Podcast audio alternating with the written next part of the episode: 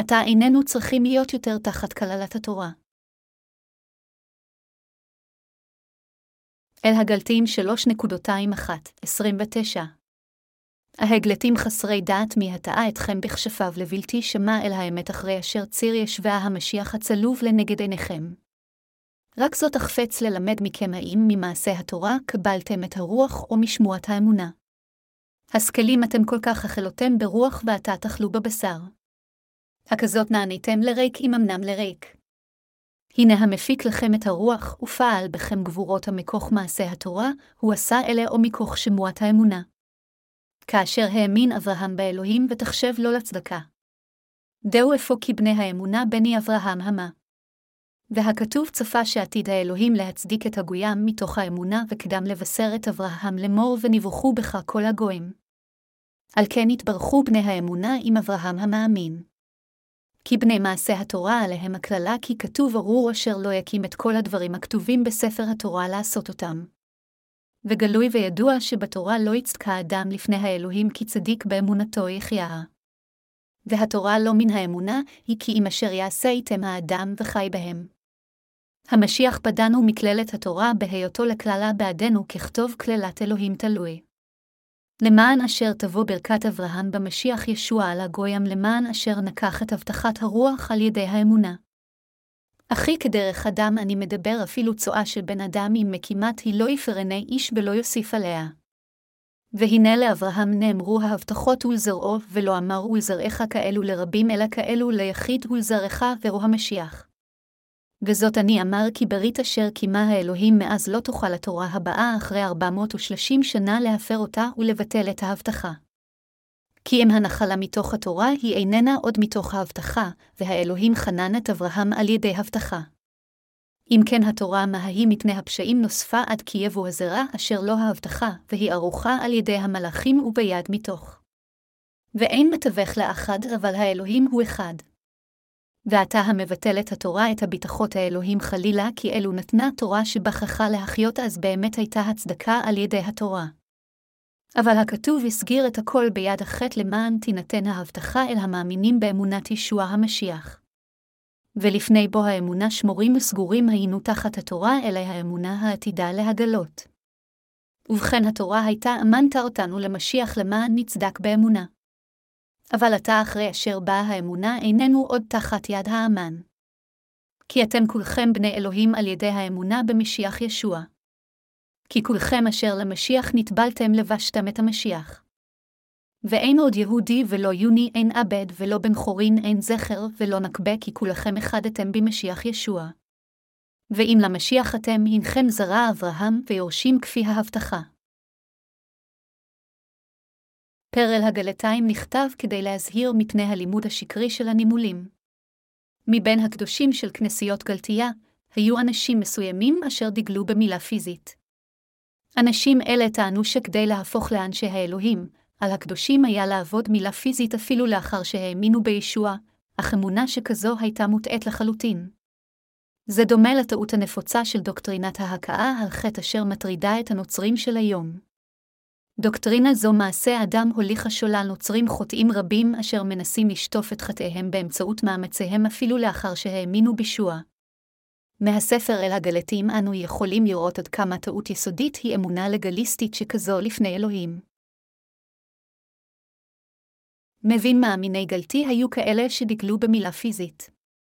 באל הגלתיים 3.21-5 כתוב, ההגלתים חסרי דת מי הטעה אתכם בכשפיו לבלתי שמע אל האמת אחרי אשר ציר ישוע המשיח הצלוב לנגד עיניכם. רק זאת החפץ ללמד מכם האם ממעשה התורה קבלתם את הרוח או משמועת האמונה. השכלים אתם כל כך אכלותם ברוח ועתה תאכלו בבשר. הכזאת נעניתם לריק אם אמנם לריק. הנה המפיק לכם את הרוח ופעל בכם גבורות המכוך מעשה התורה, הוא עשה אלה או מכוך שמועת האמונה, בדרך זו, בלב מתוסכל, פאולוס השליח טען כנגד אלה אשר טענו שאנשים יכולים להפוך לאנשי האלוהים אם יעברו מילה. פאולוס השליח שאל בצורה רטורית, האם ממעשה התורה קבלתם את הרוח או משמועת האמונה? השכלים אתם כל כך אכלותם ברוח ועתה תאכלו בבשר, הסיבה לכך שפאולוס אמר את זה, היא כיוון שהדוגלים במילה הפיזית חילו את קשורת האמת של המים והרוח. אמונת פאולוס הייתה כזו המאמינה בבשורת המים והרוח. כאשר ישוע בא לעולם זה, הוא הוטבל על ידי יוחנן המטביל ולקח את כל חטאינו אחת ולתמיד באמצעות טבילה זו.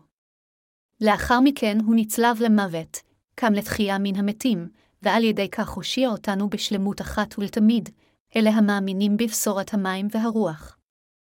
הגלתים, בכל אופן, היו באמת טיפשים כיוון שהם לימוד עליהם להיות נימולים פיזית כדי להפוך לאנשי האלוהים. חברים רבים בכנסייה בגלתיה האמינו בטיפשות במילה הפיזית. לכן פאולוס השליח המשיך לנזוף בטעותם רצה מהם שהם יחזרו בהם. למרות זאת, רבים בכנסיות גלתי עדיין האמינו שהם יכולים להפוך לאנשי האלוהים באופן מושלם רק אם יעברו מילה בגופם. האם אנו יכולים להפוך לבני האלוהים רק על ידי קבלה ואמונה במילה הפיזית? לא, אנו נעשים אנשי האלוהים רק אם נאמין בישוע המשיח כמושיענו אשר באמת בא על ידי פשורת המים והרוח. אך למרות זאת, אפילו היום, עדיין יש אלה הטוענים שחטאיהם יכולים להישתף על ידי העלאת תפילות הכאה על חטא שלהם, אשר שקולות למילה הפיזית. רוב הנוצרים היום מאמינים וטוענים שהם יכולים לשטוף את חטאיהם באמצעות תפילות הכאה על חטא. זוהי ההעודות המוכיחה שאמונות לגליסטיות שכאלה נפוצות גם בין נוצרים מודרניים, אלה אשר בנצרות של היום אשר דוגלים באמונה לגליסטית שכזו נסחפים הרחק מאלוהים והופכים למשרתי השטן. לפיכך, אנו צריכים לגלות כאן כיצד דוקטרינת תפילות ההכאה על חטא היא דוקטרינה כזו מוטעית מיסודה בנצרות. השקר של הטענה שחטאים יכולים להישתף באמצעות תפילות הכאה על חטא. האמונה של היום שהאדם יכול לשטוף את חטאיו באמצעות תפילות ההכאה על חטא שלו היא אותה אמונה כמו של אלה בכנסייה הקדומה אשר טענו שהם יכולים להפוך לאנשי האלוהים רק אם הם ימולאו בצורה פיזית. בדיוק כפי שהנימולים פיזית בימיו של פאולוס שליח הובילו נוצרים רבים לחורבן על ידי שהפיצו את לימודם המוטעה, כך גם הכמרים המזייפים של היום השולחים מספר עצום של נוצרים לגיהינום על ידי שמלמדים את דוקטרינות השקר של תפילות ההכאה על חטא. כתוצאה מכך, כמעט כל הנוצרים היום מבינים שלא כהלכה ומאמינים לא נכון שברגע שהם יאמינו בישוע כמושיעם, הם יוכלו לשטוף את חטאיהם האישיים באמצעות תפילת ההכאה על חטא שלהם. בכל אופן, אנו חייבים להבין כאן בבירור שרק מכיוון שהם מעלים את תפילות ההכאה על חטא שלהם לישוע, אין המשמעות שחטאיהם נמחקים כל פעם שהם מתפללים. לימוד שכזה מבוסס על דוקטרינת מעשה אדם, ולכן הם לא יותר מאנשים מזויפים אשר עומדים לחלוטין כנגד דבר האלוהים. בימים אלה, כל פעם שנוצרים עושים חטא בעולם הזה לאחר שהאמינו בישוע כמושיע, הם מעלים את תפילות ההכאה על חטא שלהם כדלהלן, ישביה, בבקשה סלח לי. אם תמחה לחטאי רק הפעם הזו, לעולם לא אעשה חטא כזה יותר, אז הם חושבים שחטאיהם נשטפו פשוט עם קצת מילים של מוסר כליות. מכיוון שאין להם את פשורת המים והרוח, הם חושבים שאין דרך אחרת מלבד זו כדי לפתור את בעיית חטאיהם. הם מאמינים שנמחה להם על ידי תפילות לאלוהים שיסלח לחטאיהם. בכל זאת, אפילו מצפונם יודע שחטאיהם לא נעלמו פשוט עם מילים אחדות של תפילות הכאה על חטא. אלה אשר עדיין מסתמכים על תפילות ההכאה על חטא שלהם בניסיון לנקות את חטאיהם חייבים לתפוס עובדה זו, לחזור בהם, ולהאמין בבשורת המים והרוח. אם חטאי בני האדם היו אכן יכולים להיות מוסרים פשוט על ידי תפילות הכאה על חטא ישוע, אז לא היה צורך בשביל ישוע לבוא לעולם זה ולהתאבל על ידי יוחנן כדי לגאול את החוטאים מרשעיותיהם, וגם לא היה צורך בשבילו למות על הצלב. מדוע ישוע הוטבל על ידי יוחנן? הוא הוטבל על ידי יוחנן המטביל כדי לקבל את חטאינו על גופו אחת ולתמיד. ישוע הוא זה אשר גאל אותנו מהחטא על ידי שלקח את חטאי העולם באמצעות טבילתו ושפיכת דמו על הצלב, זה לחלוטין לא תפילותינו השוטפות את חטאינו. השוני בין שתי האמונות הללו הוא כביר. כמעט כל הנוצרים ברחבי העולם, בכל אופן, מאמינים כיום שחטאיהם נשטפים באמצעות תפילות ההכאה על חטא שלהם, ולכן לא תהיה זו הגזמה להגיד שחיי האמונה שלהם מתחילים עם תפילות הכאה על חטא ומסתיימים עם תפילות הכאה על חטא. הם משוכנעים שהם קודם נושעו על ידי האמונה בדם ישוע על הצלב בלבד, והם מאמינים שהחטאים אשר נעשים לאחר מכן נשטפים על ידי העלאת תפילות הכאה על חטא. אז עד כמה אומללים הם? כולם וכל אחד מהם מרמה את עצמו. הם גם החליפו את באמונה האמיתית בפשורת המים והרוח עם אמונתם העצמית הלגליסטית המבוססת על מוסר ואתיקה. אבל כל עוד הם לא יחזרו בהם מקו אמונה שכזה, הם לעולם לא יוכלו לשטוף את חטאיהם. אם החטא היה נמחק על ידי תפילות הכאה על חטא, אז המשמעות של זה היא שישועתנו אינה תלויה בישוע אלא במאמצינו ובפעולותינו, ולזה תהיה משמעות שלערך של ישוע אין שום קשר עם ישועתנו. אסור לנו להאמין כך. בניגוד לכך, הדוגלים בתפילות ההכאה על חטא ובמילה הפיזית צריכים להבין עתה שהם למעשה הופכים את טבילת ישוע ואת שפיכת דמו היקר על הצלב לחסרי תועלת, והם חייבים להשליך את אמונתם המוטעית. אם בכל מקרה הם ימשיכו לנהל את חיי האמונה שלהם כשהם מסתמכים על תפילות ההכאה על חטא שלהם, הם לעולם יישארו אנשים חוטאים. מדוע? כיוון שלמרות שישוע המשיח מחק את כל חטאינו אחת ולתמיד והושיע אותנו על ידי שהוטבל בידי יוחנן המטביל בנהר הירדן, מת על הצלב, וקם ושב לתחייה המין המתים, הם אינם מאמינים בבשורה זו של המים והרוח כאמת האמיתית של הישועה. האם הנוצרים של היום, אשר אינם משוכנעים ומאמינים שלא כהלכה בישוע מסתמכים על תפילות בבקרה על חטא שלהם כדי לפתור את בעיית חטאיהם? התומכים והדוגלים בתפילות הכאה על חטא חושבים שישוע המשיח נכשל במחיקת כל חטאינו אחת ולתמיד עם בשורת המים והרוח. אמונות שכאלה הן מוטעות. אך למרות זאת, האמונה שהאדם נשטף מחטאיו על ידי נתינת תפילות הכאה על חטא עדיין נפוצה היום, בעוד אלה אשר יודעים שזו דוקטרינה מוטעית הם מעטים ביותר. מכיוון שלתומכים בתפילות ההכאה על חטא יש אמונה נטולת יסוד, ואין להם שום מושג שאמונתם מוטעית, הם למעשה הופכים אף יותר אנשים ללא מסוגלים להישתף מחטאיהם ולהיות מושמדים לעד. כשהוא מחק את חטאינו אחת ולתמיד עם בשורת המים והרוח, ישוע עתה יושב מימין לכיסא האלוהים האב. ישוע בא לעולם זה כדי לגאול את החוטאים מהחטא, הוא הוטבל על ידי יוחנן המטביל, מת על הצלב, קם שוב לתחייה מן המתים, וכך מחק את חטאינו אחת ולתמיד, הוא עלה מלכות השמיים והבטיח שהוא יחזור שוב. אז מדוע לא כל אחד יאמין בדבר האמת הזו? אנו חייבים להאמין בבשורת המים והרוח. דבר בשורת האמת של המים והרוח אשר אלוהים נתן לנו היא הדרך לישוע אמיתית. אדונינו בא לעולם זה לפני יותר מאלפיים שנים, לקח את חטאינו אחת ולתמיד על ידי שהוטבל בגיל שלושים, הלך אל הצלב ונצלב למוות, קם שוב לתחייה מן המתים ועל ידי כך מחק את חטאינו אחת ולתמיד. על ידי שהושיע אותנו, אנו המאמנים בבשורת המים והרוח, מכל חטאינו אחת ולתמיד, ישוע הפך למושיע האמיתי שלנו. לכן, אדונינו הוא המושיע האמיתי אשר מחק בשלמות את כל חטאינו, והוא השופט האמיתי אשר ידון את כולם בצדק. לפיכך האמת של הישועה האמיתית אשר על כולנו להאמין בה היא בשורת המים והרוח.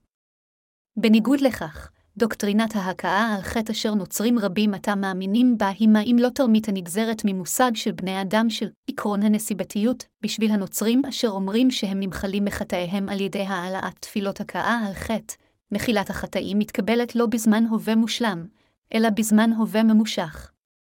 לכן סוג כזה של אמונה הוא מוטעה. האם אדונינו באמת מחק את חטאינו בזמן הבבה ממשוך? לא, זה בפירוש לא כך. ישוע כבר מחק את כל חטאי העולם בעבר עם פעולת הצדק שלו, ולפיכך קיבלנו את מחילת החטא על ידי האמונה באמת זו. חטאינו לא נמחקים בהדרגה כל יום על ידי העלאת תפילות הכאה על חטא, אלא ישוע כבר מחק אותם אחת ולתמיד עם טבילתו ודמו על הצלב, ולכן כל מי שמאמין באמת זו מקבל בפעם אחת את מחילת החטאים הנצחית. לפיכך, עלינו לתפוס שבשביל אלה המאמינים בבשורת המים והרוח, ברכת מחילת החטא כבר הושלמה בזמן הווה מושלם. מכיוון שנמחה לנו מכל חטאינו על ידי האמונה בבשורת המים והרוח, כבר אין לנו שום חטא אשר צריך להימחל. בשביל אלה אשר נולדו מחדש על ידי האמונה בבשורת המים והרוח, התקופה הטיפשית של הזיוף, כאשר הם ניסו להימחל מחטאיהם באמצעות תפילות ההכאה על חטא שלהם, כבר נגמרה לגמרי. עתה, כולם חייבים להשתף מהחטא ולקבל חיי נצח על ידי האמונה בפשורת המים והרוח אשר ניתנה לכל הגזע האנושי על ידי ישוע. נוצרים אשר קשורים בדוקטרינת שקר, אשר לא היו מסוגלים להיוולד מחדש מאמינים בתרמית הנקראת ישועה הדרגתית, ישועה של הצטדקות, התקדשות בהתהדרות. במילים אחרות, הם לומדו ומאמינים כדלהלן, למרות שנושענו מכל חטאי העבר שלנו על ידי האמונה בדמו היקר של ישוע על הצלב, מכיוון שאנו עדיין עושים חטאים בהווה, ישועתנו חייבת להתקבל בצורה הדרגתית על ידי העלאת תפילות הכאה על חטא כל יום, וכאשר אנו כך פוסעים על הדרך להתקדשות, אנו נתקדש לגמרי במיתתנו ונגיע לישועה הסופית והמפוארת שלנו. לכן כאשר הם נשאלים, האם נושעתם מהחטא שלכם לחלוטין, הם עונים בגלגול עיניים תשובה מקושקשת ואומרים, כן. אני נושעתי מהחטא, אני נושעתי ויבשה, האם זה בכלל הגיוני? אם מישהו אשר תובע יגיד, ניצלתי, אני ניצל ואני אנצל, אז המשמעות היא שעדיין הוא תובע. שקר אחד מצריך יותר עשרה שקרים כדי להחביא את התרמית. דוקטרינות שקריות הם אותו דבר. מכיוון שהנצרות מאפשרת כזב פעם אחת, כזבים רבים הצטרפו אליה. זו הסיבה מדוע הדוקטרינה הנוצרית של הישועה האשה כה מסובכת עם כל כך הרבה סוגים של ישועה. עם ראיות שכאלה כגון ישועה של הצטדקות, ישועה של התקדשות וישועה של התהדרות, מורי השקר מסבירים את הישועה כאילו היא מושגת בשלבים הדרגתיים. למעשה, הם אפילו לא מגדירים ישועה במונחים קונקרטיים. הם רק מחשבים את זה כאחת מברכות האלוהים. אך הקונספט של הישועה מתייחס למחילת החטא.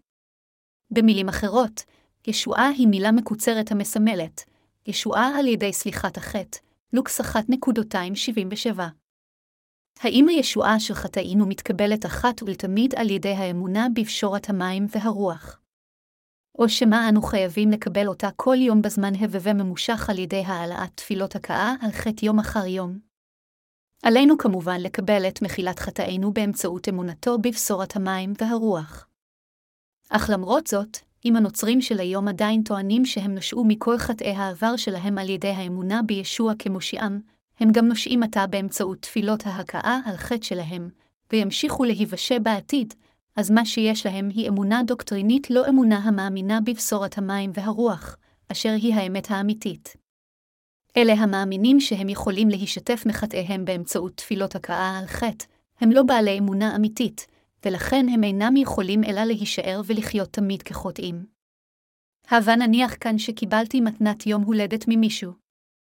אם הייתי אומר לו, כאשר אנו מחזיק מתנה זו בידיי, אני אקבל מתנת יום הולדת ממך, אז אדם זה יחשוב שהשתגעתי. אותו סיפור חל גם על ישועתנו. ישועתנו מוגשמת אחת ולתמיד על ידי אמונה, כיוון שהיא באה באמצעות פשורת המים והרוח אשר ניתנה על ידי ישוע המשיח, מחילה זו לעולם לא מתקבלת בהמשכיות באמצעות תפילות ההכאה על חטא שלנו. לכן האנשים חייבים להבין שזו טעות להאמין שחטאיהם נשטפים על ידי נתינת תפילות הכאה על חטא.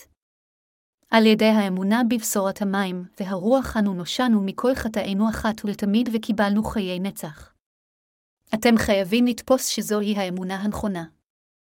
אמונה בבשורת המים והרוח הביאה את ההכרה בישוע אמיתית לנוצרים רבים. אנו חייבים להבין שזה לגמרי לא מקראי להאמין שחטאינו נשטפו על ידי האמונה בישוע כמושיענו, ולאחר מכן על ידי העלאת תפילות הכאה על חטא שלנו, ושאמונה זו היא לא יותר מאשר דוקטרינה לגליסטית הנובעת מתוך לוגיקה של האדם בעצמו. ישנו הבדל כביר בין אמונה בבשורת המים והרוח לבין האמונה שהאדם נשטף מחטאיו באמצעות תפילות הכאה על חטא. אם האם יאמין בשורת המים והרוח, הוא יקבל את מחילת החטאים הנצחית ויהפוך לאדם צדיק ללא חטא. אף אם הוא ינסה להישתף מחטאיו באמצעות תפילות הכאה על חטא שלו, אז הוא לעולם א' יקבל את מחילת חטאיו, הוא ייפול לתוך אמונה לגליסטית. בעוד שהאמונה הראשונה מאפשרת לנו להשיג חיי נצח בגן עדן ולשרת את ישוע בכבודו, האמונה האחרונה רק גורמת לנו לבזבז את כל חיינו כשאנו נאבקים לקבל את מחילת חטאינו, רק כדי שיגזר עלינו הגיהינום. לכן עליכם פעם נוספת לבחון עתה האם אמונתכם היא כזו הנמצאת בבשורת המים והרוח, או שמא היא נמצאת בתפילות ההכאה על חטא שלכם בניסיון שיטוף את חטאיכם בעצמכם. ואם אתם אכן תקועים באמונה המוטעית שמחילת חטאיכם מתקבלת על ידי העלאת תפילות הכאה על חטא, אז אני מבציר בכם לזרוק אמונה שכזו ולהאמין בבשורת המים והרוח. לינו לדעת ולהאמין שרק בשורת המים והרוח היא האמת האמיתית של הישועה. כדי להושיע את החוטאים מהחטא, ישוע בא לעולם זה, החטיף את כל חטאי העולם על ידי שהוטבל בידי יוחנן המטביל, מת על הצלב, קם לתחייה מן המתים, ועל ידי כך מחק את כל חטאינו. בדיוק כפי שאמר ישוע במותו, נגמר, הוא אכן השלים את הכל, כך שהוא לא החסיר דבר להושיע את אלה אשר עתה מאמינים בפשורת המים והרוח. ישוע הבטיח שהוא ירד שוב מהשמיים לקחת את הצדיקים המאמינים בבשורת המים והרוח. מכיוון שמאמינים אלה בבשורת המים והרוח הם אנשי האלוהים, ישוע יחזור לאדמה זו כדי לקחתם.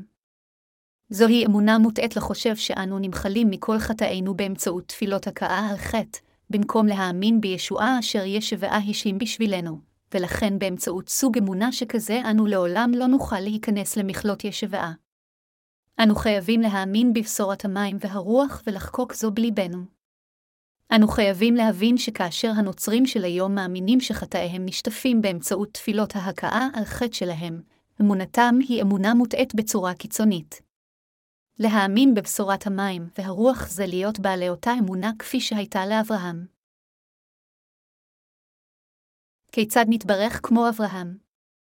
באל הגלתיים פרק 3 פאולוס השליח הסביר אמונה אמיתית על ידי שימוש בדוגמה של אמונת אברהם, כאשר האמין אברהם באלוהים ותחשב לו לצדקה. דהו אפוא כי בני האמונה בני אברהם המה. והכתוב צפה שעתיד האלוהים להצדיק את הגויים מתוך האמונה וקדם לבשר את אברהם לאמור ונבוכו בך כל הגויים. על כן התברכו בני האמונה עם אברהם המאמין. אל הגלתיים 3.26-9 פאולוס מסביר כאן שאברהם הוכר על ידי אלוהים ופך לאב האמונה האמיתית בדיוק בגלל שהוא האמין בדבר האלוהים אשר נאמר לו. לכן, אלה שיש להם אותה אמונה כמו אמונתו של אברהם נחשבים על ידי אלוהים כצדיקים יחד עם אברהם. האם ברצונכם להפוך לצאצאי אברהם על ידי שתשימו את אמונתם בדבר האלוהים? אם כן האמינו בבשורת המים והרוח בכל לבכם, בדיוק כפי שאברהם האמין במה שאלוהים אמר לו. על ידי האמונה בבן האלוהים כמושיענו אשר הושיע אותנו מחטאינו, ובאמצעות אמונתו בדבר בשורת המים והרוח אשר נאמרה על ידי אלוהים, אנו יכולים לחיות לעד. אני רוצה שכולכם תשיגו גם אותה אמונה כמו אמונו של אברהם. בדיוק כפי שאברהם הפל לבן האלוהים באמצעות אמונתו בדבר האלוהים, אני באמת רוצה שכולכם תלכו בדרכי אמונתו. אז, בדיוק כפי שאברהם קיבלו את כל הברכות על ידי האמונה בדבר האלוהים, גם אתם תקבלו את כל אותם ברכות. עליכם, גם, לקבל את מחילת חטאיכם מאלוהים על ידי שתשימו את אמונתכם בבשורת המים והרוח.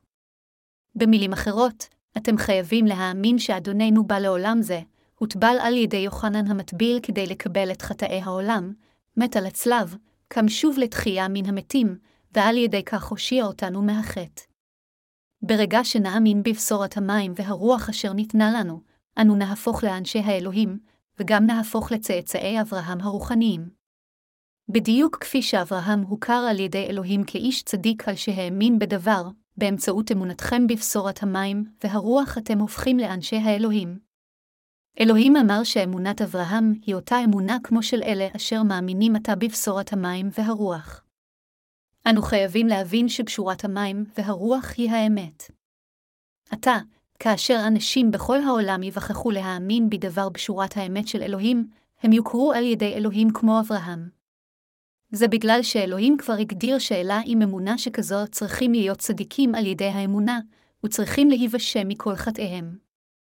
אנו חייבים לזכור מה כתוב בתנ"ך, הכתוב צפה שעתיד האלוהים להצדיק את הגויים מתוך האמונה וקדם לבשר את אברהם למר ונברכו בך כל הגויים, אל הגלתיים 3.28. איזו סוג של אמונה היא אמונת אברהם? בזמן הברית הישנה, אברהם ואחיינו עזבו את ארצם, את משפחתם, ואת בית הוריהם באור כשדים ללכת אל הארץ אשר אלוהים הראה לו. תוך זמן קצר אחרי שנכנסו לארץ המובטחת המקנה שלהם גדל מאוד, שאז היה עמודן לאושר.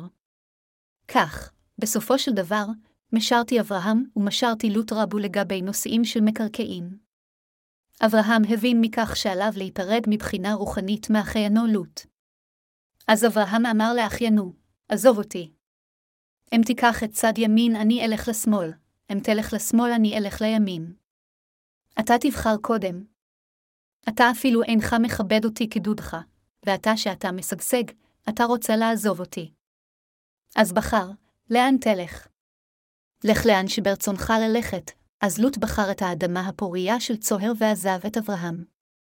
לאחר שלוט עזה, אלוהים אמר לאברהם, ויהווה אמר אל אברהם, אחרי הפרד ל"ו דגשת מעמו, שא נא עיניך וראה, מן המקום אשר אתה שם, צפנה ונגבה וקדמה וימה. כי את כל הארץ אשר אתה ראה לך אתננה, ולזרעך עד עולם, בראשית 13.214-15. מה שאלוהים אמר כאן היה דבר הבשורה של הברית שאברהם התברך באמצעות ישוע המשיח. על ידי האמונה בדבר האלוהים, אמונת אברהם הוכרע, והוא הפך לאב האמונה לכל אלה אשר לאחר מכן האמינו בבשורת המים והרוח. כאשר אלוהים אמר לאברהם, כל אדמה אשר אתה רואה אתן לך ולצאצאך לעד, הוא התכוון שהאנשים ייכנסו לארץ כנען הרוחנית באמצעות ישבעה המשיח. ישוע נולד בארץ זו כדי לגאול את החוטאים מהחטא, הוטבל על ידי יוחנן המטביל, מת על הצלב, קם לתחייה מן המתים, ועל ידי כך הפך למושיע החוטאים. זוהי הסיבה מדוע אלוהים אמר שהוא ייתן את גן עדן לאלה המאמינים בישוע המשיח כמושיעם אשר בא על ידי בשורת המים והרוח. פאולוס השליח שאמת זו היא זו אשר צריכה להיות מושמעת לגלתים כדי להביא להם את הישועה. אלוהים האב ניבא שישוע המשיח ייוולד כצאצא של אברהם, והוא אמר שבדיוק כפי שאמונת אברהם הוכרה על ידו, אלה המאמינים בישוע המשיח כמושיעם אשר בא על ידי בשורת המים והרוח, אמונתם תוכר על ידי אלוהים. זוהי הסיבה מדוע פאולוס היא שליח אמר, על כן התברכו בני האמונה עם אברהם המאמין. אל הגלתיים 3.29 לפיכך, על ידי האמונה בדבר האלוהים, כלומר, בשורת המים והרוח בתקופה זו, הגויים גם יכולים לקבל את אותם ברכות שאברהם קיבל. דבר האלוהים שאברהם קיבל, הוא דבר הבשורה של המים והרוח, אשר היא דבר הישועה אשר אנו קיבלנו, שניהם מביאים ישועה למאמין, ולכן כאשר מדובר באמונה אשר מושיעה אותנו, אין לחלוטין שום הבדל. זוהי הסיבה מדוע המאמינים בפשורת המים והרוח מקבלים את אותם הברכות אשר אברהם קיבל, כפי שהם מקבלים אותן מתנות ואותו גמול. עתה, כמו בעבר, יש עדיין כופרים. הסיבה לכך שפאולוס הזכיר במיוחד את אמונת אברהם כאן, היא כיוון שהיהודים הנוצרים המשיכו להיות שקועים במחשבותיהם שהם יהפכו לאנשי האלוהים בצאצאי אברהם אם הם ימולו פיזית. לכן, על מנת להסביר את האמונה האמיתית אשר מושיעה את האדם מהחטא, פאולוס הצביע קודם על אמונתם המוטעית. זוהי הסיבה מדוע פאולוס השליח פעם נוספת דיבר על טבעה אמיתית של אמונתו של אברהם. גם בזמנים אלה, בשביל שתהיה לנו אמונה של אברהם, אנו חייבים להאמין בליבנו בבשורת המים והרוח שאלוהים נתן לכולנו. אם מישהו יאמין בבשורת המים והרוח, אז חטאיו ייעלמו מליבו והוא יהפוך לאחד מאנשי האלוהים. האם אתם הפכתם לאנשי האלוהים על ידי קבלת המילה הפיזית? לא בקסלש רק אם תאמינו גשורת המים, והרוח תהפכו לאנשי האלוהים. בכל אופן, אלה המאמינים שבשורת המים והרוח היא האמת האמיתית של הישועה הם אכן מעט ונדירים.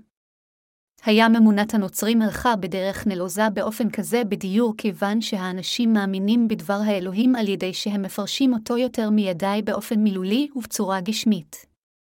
בעת הרפורמציה בצרפת, היה אדם בשם ז'אן קלווין, אשר מאוחר יותר התגלה כאחד מהתיאולוגים הפרוטסטנטים בעלי ההשפעה ביותר.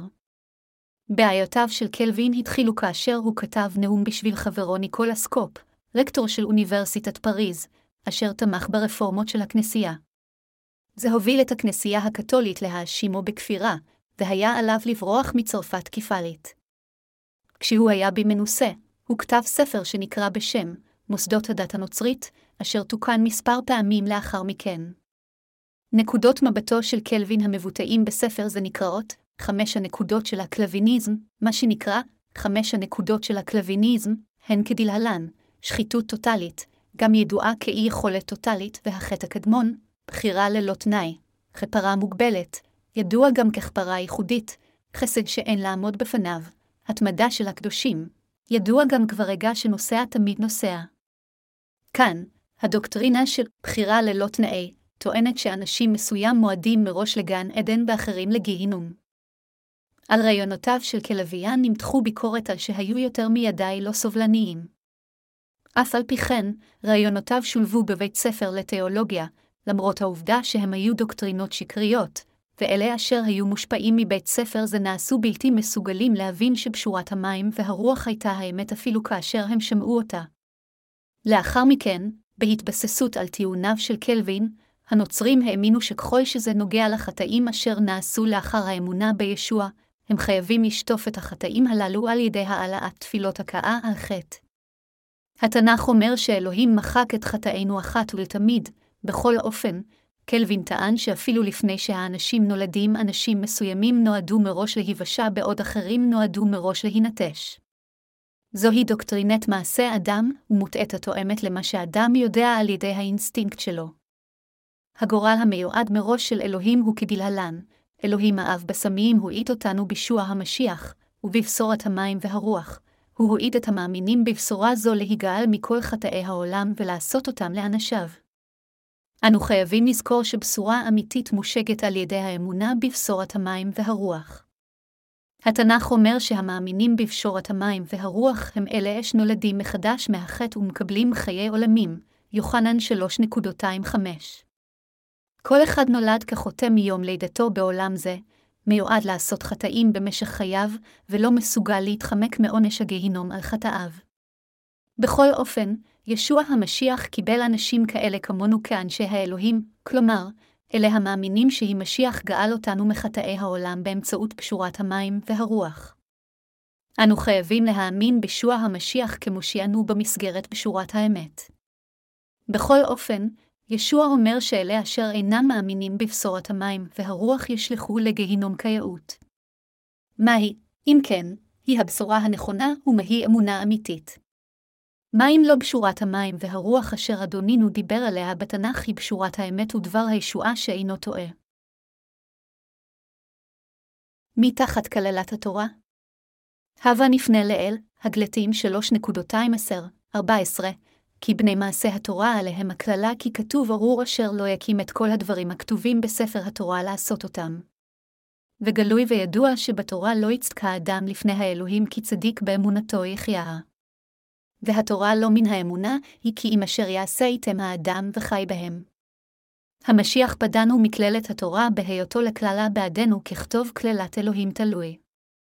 למען אשר טבע ברכת אברהם במשיח ישוע על הגויים למען אשר נקח את הבטחת הרוח על ידי האמונה, נאמר בקטע שלעיל שאלה של התורה הם תחת כללת התורה. פאולוס השליח אמר, כי כתוב ארור אשר לא יקים את כל הדברים הכתובים בספר התורה לעשות אותם, אל הגלתים שלוש ועשר דקות. באופן דומה, יעקבי שליח גם אמר, כי איש אשר יקים את כל התורה ונכשל באחת ממצוותיה נדון על כולן, איגרת יעקב שתיים ועשר דקות. אלוהים הבהיר כאן שאלה של מעשה התורה הם תחת הקללה. התורה אינה מביאה ישועה לכל מי שמקיים אותה. בסופו של דבר, מי יכול לשמור את התורה בשלמות כאשר יש לו פחות מ-613 חוקים של תורת האלוהים הכתובים בברית הישנה? תפקיד התורה זה להצביע על חטאינו ולגרום לנו להבין אותם ועל ידי כך להוביל אותנו לבשורת המים והרוח. זה בגלל שהתורה היא צו האלוהים המחולק לכולם. תובעים חוקרים ומגישים תביעה פלילית נגד חשודים. התפקיד שלהם הוא להביא להליכים פליליים כנגד חשודים המואשמים כפושעים. והתפקיד של העורך דין הסנגור לסנגרה לחשוד במשפט. בעיקר, התורה היא כמו התובע בשבילנו, בעוד שישוע הוא פרקליט ההגנה שלנו. הבה נבחן כאן ביתר פירוט את היחס בין עבודת ישוע לתפקיד התורה. אלה של מעשה התורה מנסים להפוך לצאצאי אברהם על ידי קבלת מילה פיזית, אך התנ"ך אומר בבירור שאנשים שכאלה הם תחת קללת האלוהים. אין אף אחד שיכול להפוך לאדם צדיק על ידי קיום התורה. כתוב, והתורה לא מן האמונה, היא כי אם אשר יעשה אתם האדם וחי בהם. אל הגלתיים שלוש ושתים עשרה דקות. אין אף אחד בעולם אשר יכול לנהוג על פי תורת אלוהים בשלמות. לכן, ישוע המשיח בעצמו בא לעולם זה, לקח את חטאינו על ידי שהוטבל, נצלב למוות כדי להיות מקולל, וקם שוב לתחייה מן המתים, וכך הושיע אותנו מאמיניו. זה היה ישוע המשיח אשר קיבל את כל חטאי כולם בעולם זה על ידי שקיבל את הטבילה אשר ניתנה על ידי יוחנן המטביל, ונשא את כל חטאי פני האדם על ידי שנצלב ושפך את דמו למוות. זוהי הסיבה מדוע פאולוס היא שליח אמר, כללת אלוהים תלוי, אל הגלתים שלוש ושלוש עשרה דקות, דברים עשרים ואחת עשרים ושלוש. בזמנו של ישוע, העם היהודי היה תחת השלטון הקולוניאלי של האימפריה הרומית, והחוק הרומאי דן את הפושעים הרעים ביותר למוות על ידי מסמורם לעץ. במילים אחרות, הוצאה להורג על ידי צליבה היה עונש ששמור לפושעים הארורים הנתעבים ביותר. מדוע, אם כן, ישוע המשיח נתלה על העץ? זה בגלל שהוא קיבל את כל חטאינו אחת ולתמיד על ידי שהוטבל בידי יוחנן המטביל. מכיוון שישוע המשיח לקח את חטאינו באמצעות טבילתו, הוא מת על העץ הארור. לכם ולי יש כל כך הרבה חטאים שישוע היה יכול לשלם את מחירם רק אם הוא היה נצלב ונושא את כל הקללות. מכיוון שישוע המשיח החטיף את חטאי העולם באמצעות טבילתו, הוא נצלב על צלב מעץ. צליבתו של ישוע הייתה תוצאה של העובדה שהוא לקח את כל חטאינו באמצעות טבילתו כדי להיות מורשע עליהם. המשמעות היא בדיוק כפי שהתנ"ך אמר, אשר טבע ברכת אברהם במשיח ישוע על הגויים למען אשר נקח את הבטחת הרוח על ידי האמונה, אל הגלתיים שלוש וארבע עשרה דקות, ישוע המשיח אכן הושיע אותנו באופן מושלם באמצעות בשורת המים והרוח. באופן כזה אותן ברכות שהוענקו לאברהם עתה מוענקות לנו, המאמינים במה שישוע המשיח עשה למעננו. בדיוק כפי שאברהם בורך על ידי אלוהים והפך לאב האמונה, כל מי שמאמין בבשורת המים והרוח יכול לקבל ברכות שכאלה ולהפוך לילדו של אלוהים. אלוהים אפשר לנו לקבל את ההבטחה של רוח הקודש באמצעות אמונה על ידי האמונה בישוע המשיח, אל הגלתיים שלוש וארבע עשרה דקות. אם מישהו מקבל את מחילת חטאיו על ידי האמונה בבשורת המים והרוח, הוא יקבל את מתנת אלוהים את רוח הקודש. לכן רוח הקודש שוכנת בליבם של אלה המאמינים בשורת המים והרוח. אם רוח הקודש נמצאת בליבנו, אז המשמעות היא שאנו קיבלנו חיי נצח באמצעות רוח הקודש. זוהי הסיבה מדוע אלוהים אמר, צדיק באמונתו יחיה, מכיוון שאלוהים נתן את רוח הקודש לאלה המאמינים בבשורת המים והרוח. אתם ואני עתה מסוגלים לחיות לעד באמצעות אמונתנו בדבר האלוהים. לכן, אם מישהו אכן מקבל את מחילת חטאיו בליבו על ידי אמונה בבשורת המים והרוח, זה לא קשה בשבילו לחיות על ידי אמונה באלוהים. המאמינים בבשורת המים והרוח יכולים להיגאל מכל הקללות על ידי האמונה באמת זו. האם זה קשה לקבל את מחילת החטאים באמצעות האמונה בשורת המים והרוח?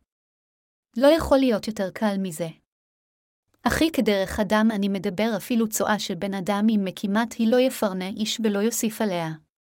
והנה לאברהם נאמרו ההבטחות ולזרעו, ולא אמר ולזרעך כאלו לרבים, אלא כאלו ליחיד ולזרעך, ורו המשיח. וזאת אני אמר כי ברית אשר קימה האלוהים מאז לא תוכל התורה הבאה אחרי 430 שנה להפר אותה ולבטל את ההבטחה. כי אם הנחלה מתוך התורה היא איננה עוד מתוך ההבטחה, והאלוהים חנן את אברהם על ידי הבטחה. אם כן התורה מההיא מפני הפשעים נוספה עד כי יבוא הזרע אשר לא ההבטחה, והיא ערוכה על ידי המלאכים וביד מתוך. ואין מתווך לאחד, אבל האלוהים הוא אחד. ועתה המבטל את התורה את הביטחות האלוהים חלילה, כי אלו נתנה תורה שבכוחה להחיות אז באמת הייתה הצדקה על ידי התורה. אבל הכתוב הסגיר את הכל ביד החטא למען תינתן ההבטחה אל המאמינים באמונת ישוע המשיח. ולפני בו האמונה שמורים וסגורים היינו תחת התורה, אלא האמונה העתידה להגלות. ובכן התורה הייתה אמנת אותנו למשיח למען נצדק באמונה. אבל עתה אחרי אשר באה האמונה איננו עוד תחת יד האמן. אל הגלתים 3.215-25 פאולוס השליח אמר כאן שהוא ייקח דוגמה מחיי היומיום כדי להסביר למה הוא התכוון. הוא הצביע על כך שאפילו כשזה נוגע להבטחה אשר נעשתה על ידי אדם כלפי אחר, ברגע שהיא נעשתה, אף אחד לא יכול לבטלה או לשנותה. הווה נפנה פעם נוספת להבטחה שאלוהים הבטיח לאברהם. כאשר סכסוך התגלה בין אברהם לבין אחיינו לוט סביב נושאי רכוש, אברהם ביקש מלוט לבחור לאן הוא רוצה ללכת ולעזוב, ולוט בחר את ארץ צוהר ועזב. אז אלוהים קרא לאברהם להר גבוה, וגרם לו להסתכל על הארץ שלמתה. ואלוהים הבטיח לאברהם, כי את כל הארץ אשר אתה ראה לך אתננה, ולזרעך עד עולם. זוהי בריתו של אלוהים שישוע המשיח ייוולד מאברהם. במילים אחרות, אלוהים אמר שהוא ישלח את ישוע המשיח כשהוא ייוולד כצאצא של אברהם, ולאלה אשר יאמינו בישוע המשיח הזה, אלוהים ייתן את אותם ברכות אשר הוא נתן לאברהם. על ידי שכן שלח את ישוע המשיח לעולם זה, אלוהים הוציא לפועל לחלוטין את הברכות אשר מאפשרות לנו המאמינים להיכנס לגן עדן, בדיוק כפי שהוא הבטיח.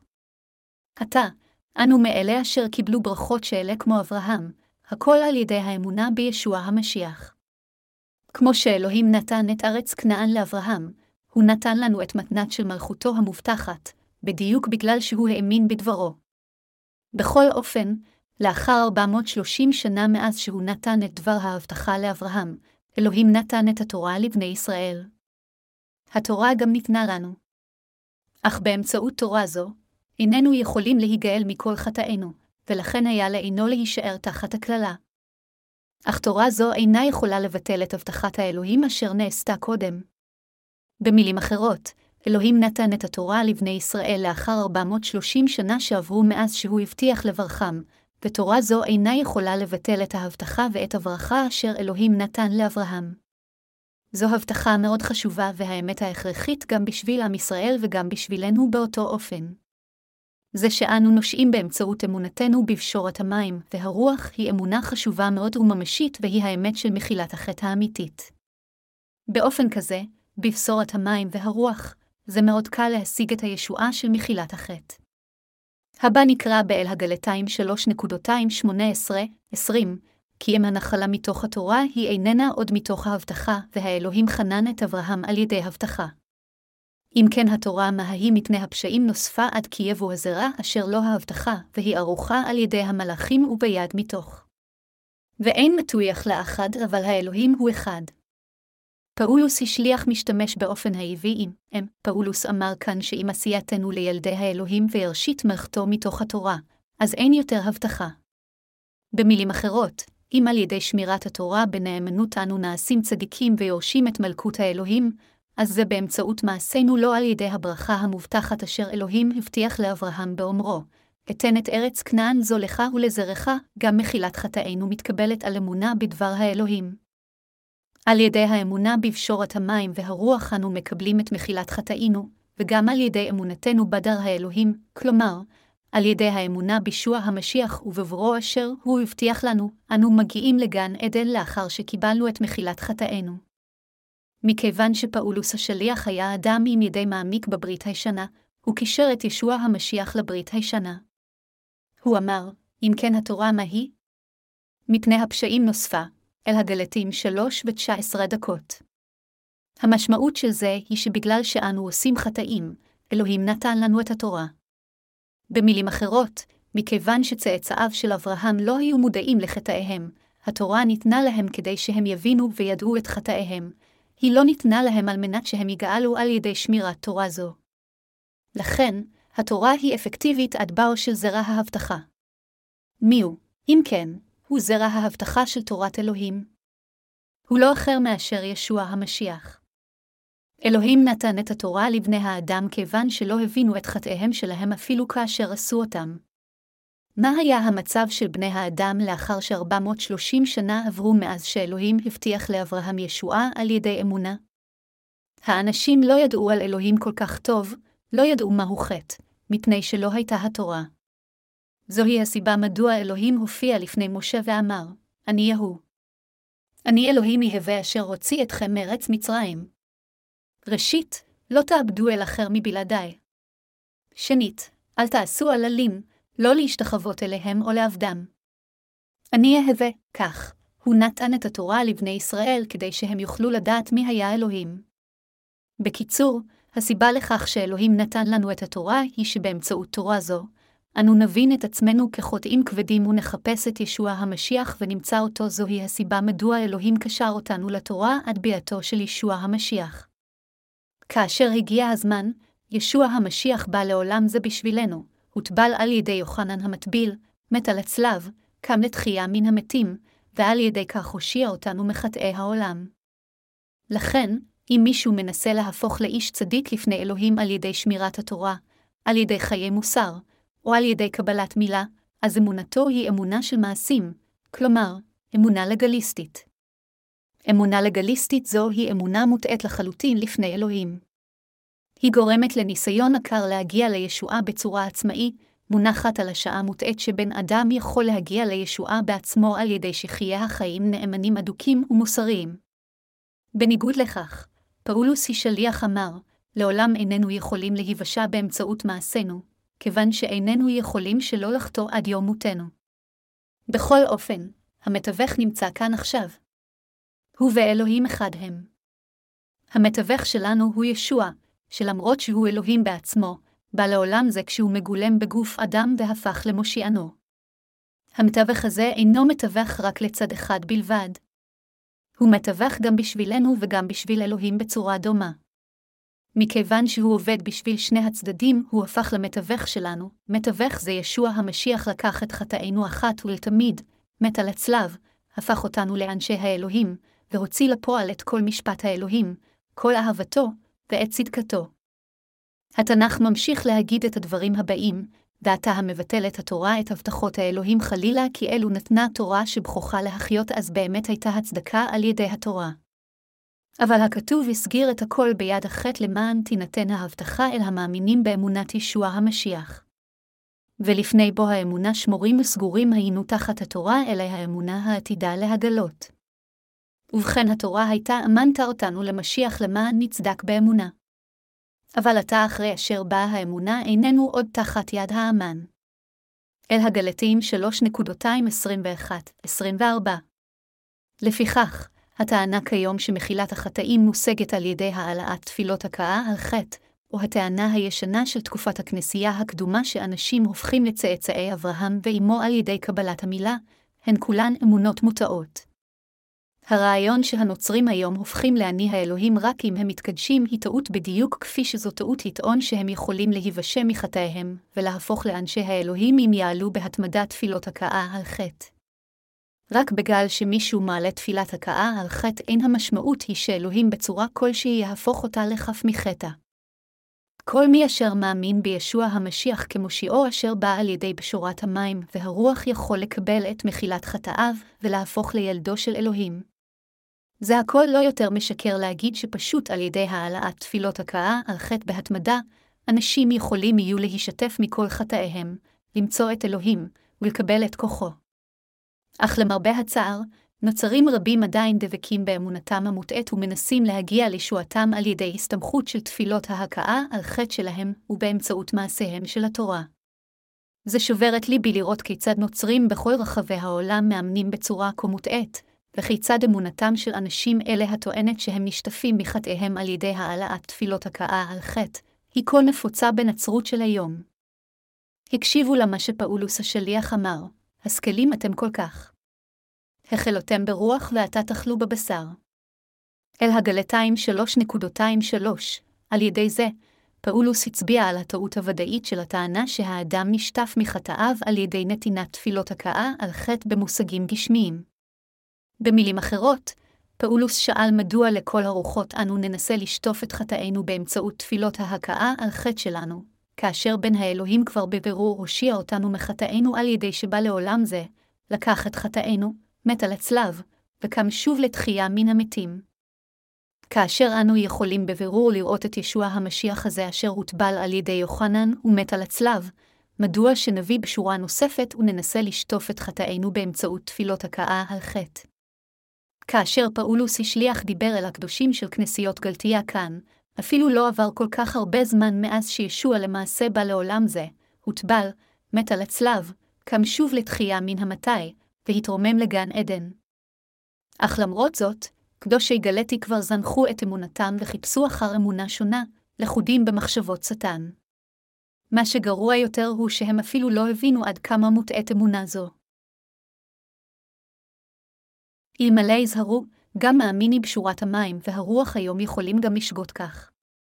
אפילו אלה אשר קיבלו את מחילת חטאיהם על ידי האמונה בבשורת המים והרוח יכולים גם לחשוב כך, למרות שקיבלתו את מחילת חטאי, כיוון שאני עדיין עושה חטאים, אני חושב, האם חטאי יכולים להימחל, אפילו מישהו אשר קיבל את מחילת חטאיו, ברגע שהוא עושה חטא נוסף. הוא מלא חרטה לפני אלוהים ומרגיש כאילו הוא צריך לעשות משהו כדי לתקן זאת, ולכן הוא עלול מאוד לחשוב כך.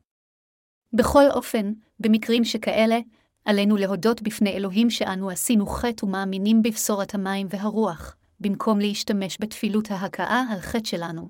פשוט בגלל שמישהו מעלה תפילות הכאה על חטא, זה בהחלט לא אומר שחטאיו נמחקים. כל הקדושים שלנו ברחבי הכנסייה ברחבי העולם חייבים לדעת עובדה זו, ואלה ברחבי העולם אשר מחשיבים את עצמם כנוצרים טובים, ועדיין לא מכירים את פשורת המים והרוח עד עתה, גם חייבים להבין שהדוקטרינה של תפילות ההכאה על חטא היא מוטעית. מדוע פאולוס היא שליח הוכיח את בנימולים והוקיע אותם במילים קשות בספר אל הגלתיים? זה מכיוון שתחת השפעתם הרעה, הם גיבשו מאמינים רבים בכנסיות גלטי אשר לא ידעו את בשורת המים והרוח באופן נכון. עתה, כל נוצרי, מהכומר ועד פקיד הכנסייה והדיוטות באותו אופן, חייבים להבין כיצד התיאולוגים לימדו אותם בצורה כה מוטעית כל הזמן הזה. מכיוון שיש כל כך הרבה דברים שלימדו אותם לא נכון, זה בלתי אפשרי ללמד את פשורת המים והרוח בתקופה זו ללא הבסיס של דבר האמת הברור. זה בגלל שאפילו כאשר בשורת האמת מוסברת להם עם הכתוב, הם אינם רוצים להקשיב ומתנגדים לנו בצורה עיוורת.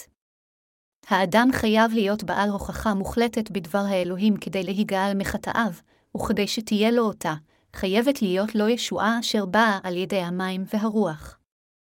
אם למישהו את ההוכחה לישועתו אשר הושגה על ידי האמונה בפשורת המים והרוח, אז הוא לא יכול להעיד על ישועה אמיתית. מאמינים גלתיים רבים מדי איבדו כבר את ההוכחה הזו. לכן, בספר אל הגלתיים, פאולוס היא שליח אמר, עד כמה מוטעית היא האמונה של אלה אשר אימצו את המילה. האם אתם מבקשים לנהוג על פי התורה? האם אתם מבקשים להיות צדיקים באמצעות תורת האלוהים? אז אתם מחויבים לנהוג על פי התורה בשלמותה. אתם מבקשים להפוך למושלמים על ידי פעולות שלכם של התורה, אך תשאלו את עצמכם האם אתם באמת מסוגלים לקיים את כולה. האם אינכם מסוגלים לכך? אם כן, מדוע אתם מנסים להגיע לישועתם על ידי שמירת התורה באמצעות המעשים שלכם? הישועה האמיתית שלנו מושגת לא באמצעות המעשים שלנו, אלא באמצעות אמונתנו בבשורת המים והרוח. האמונה שישוע המשיח בא לעולם זה ומחק את חטאינו עם קשורת המים והרוח היא אותה אמונה המביאה למחילת החטאים האמיתית. ישועתנו לא נמצאת במעשינו, אלא היא תלויה באמונתנו, כלומר, האם אנו נאמין בבשורת המים והרוח או לא. אך במשך כל הזמן הזה, אנו חשבנו בטעות שאנו נתברך על ידי אלוהים אם נעשה דברים טובים כלשהם, ונקולל אם לא נעשה. כל זה זו אמונה לגליסטית, לא אמונה בבשורת המים והרוח. על ידי האמונה אנו הופכים להכפיא חטא ואלה אשר מוצאים את ישוע המשיח בבשורת האמת של המים והרוח ומקבלים אותו לתוך ליבם, מקבלים את ברכת הישועה. אם אנשים מסוימים עדיין מנסים באופן אחר להפוך להכפיא חטא, על ידי העלאת תפילות הכאה על חטא, אז המשמעות היא שהם נפלו בידי אמונה מוטעית. אנשים שכאלה חייבים להתחרט במהירות האפשרית, לחזור, ולהאמין בישוע המשיח באופן נכון. כאשר אמונה בבשורת המים והרוח מגיעה אלינו, אנו יכולים להיגאל מכל קללות התורה. אבל עתה אחרי אשר באה האמונה, איננו עוד תחת יד האמן. כי אתם כלכם בני אלוהים על ידי האמונה במשיח ישוע. כי כלכם אשר למשיח נטבלתם לבשתם את המשיח. ואין עוד יהודי ולא יוני אין עבד ולא בן חורין אין זכר ולא נקבה כי כלכם אחד אתם במשיח ישוע ואם למשיח אתם הנכם זרע אברהם, ויורשים כפי ההבטחה, אל הגלתים 3.25-29. פלוס השליח אמר כאן, אבל עתה אחרי אשר באה האמונה איננו עוד תחת יד האומן, האומן כאן היא התורה, על ידי שהיא מצביעה על חטאינו, התורה מאפשרת לנו להבין שאנו אנשים חוטאים ולכן מיועדים לגיהינום. זוהי הסיבה מדוע נאמר שהתורה מובילה אותנו למשיח. עתה, ברגע שפגשנו את ישוע בשורת המים והרוח, וברגע שאנו בעלי אמונה שהוא מושיענו, איננו יותר תחת התורה. בגלל האמונה הזו, איננו תחת הקללה יותר. אפילו אם נמצא את עצמנו עושים חט שוב במקרה, הדבר הנכון מבחינתנו לעשות הוא להודות בכנות בעשיית הרע לפני אלוהים ולהמשיך הלאה, ופעם נוספת לוודא על ידי האמונה שאנו באמת נמחלנו גם מכל חטאים אלה. לכן, למרות שאנו בעלי חסרונות, כל מה שעלינו לעשות זה רק לחיות באמונה מעתה והלאה. ישוע המשיח כבר נשא את כל קללותינו כשהוא תלוי על העץ. על ידי שקיבל את חטאינו באמצעות טבילתו וצליבתו, ישוע כבר נשא את כל חטאינו אחת ולתמיד. עתה, לא רק שאיננו צריכים לחשוש יותר מהקללות, אלא איננו צריכים בהחלט לחשוש יותר כלל. כל מה שעלינו לעשות זה רק להודות בחסרונותינו כפי שהם ולצעוד הלאה על ידי האמונה. זה מה שישוע אמר לנו. כתוב, כי אתם כלכם בני אלוהים על ידי האמונה במשיח ישוע. כי כלכם אשר למשיח נטבלתם לבשתם את המשיח, אל הגלתים 3.26-27.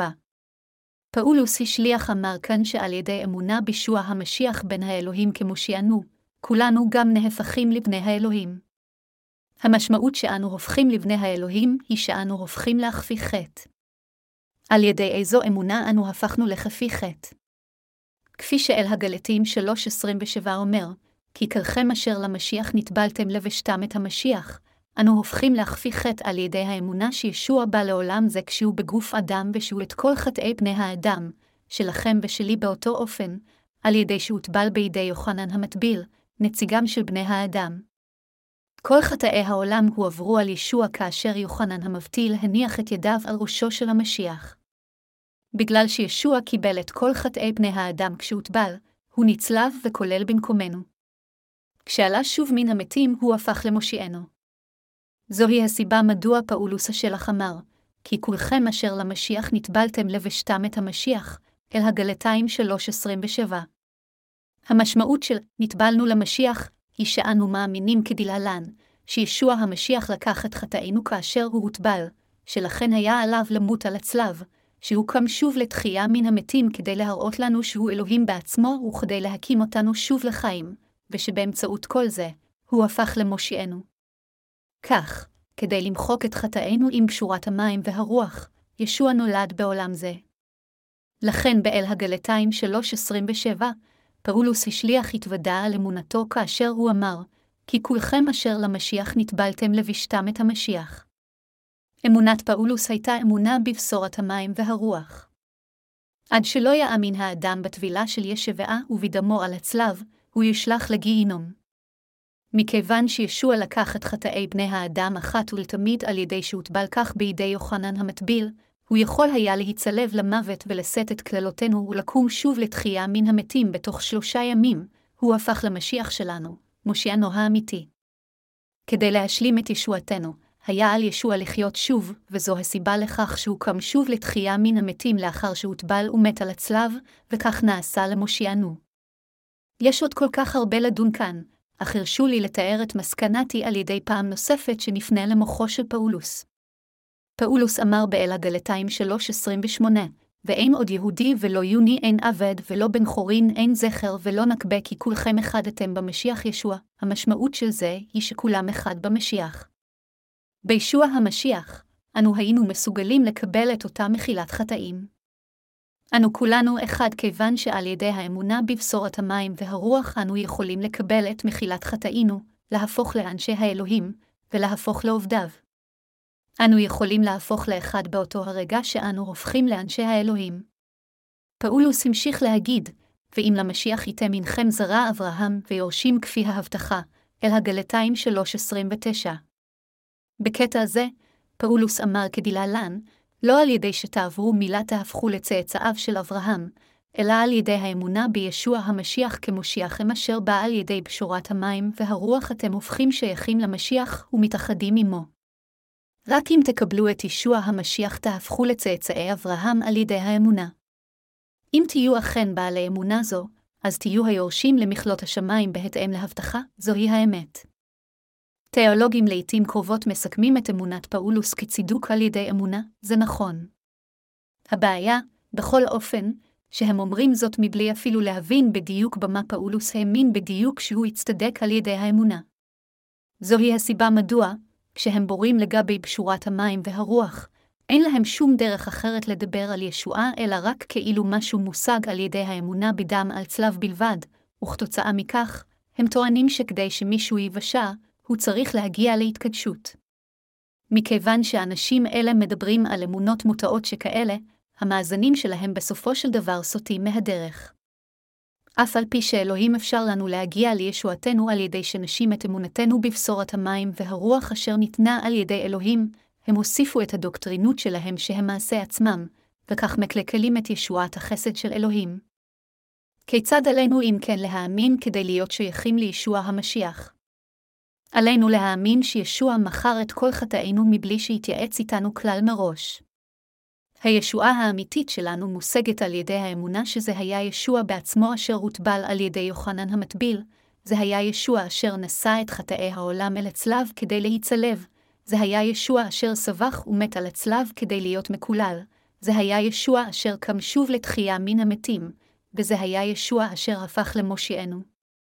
כך ישוע בעצמו השלים את כל ישועתנו. מכיוון שהוא אהב אותנו כל כך הוא הושיע אותנו מתוך רצונו שלו. זו לא הייתה עבודה של אף אחד אחר מאשר עבודתו של אלוהים. עתה, מה שכולנו חייבים לעשות זה להאמין בבשורה זו של המים והרוח. אז אנו ניוושע על ידי האמונה.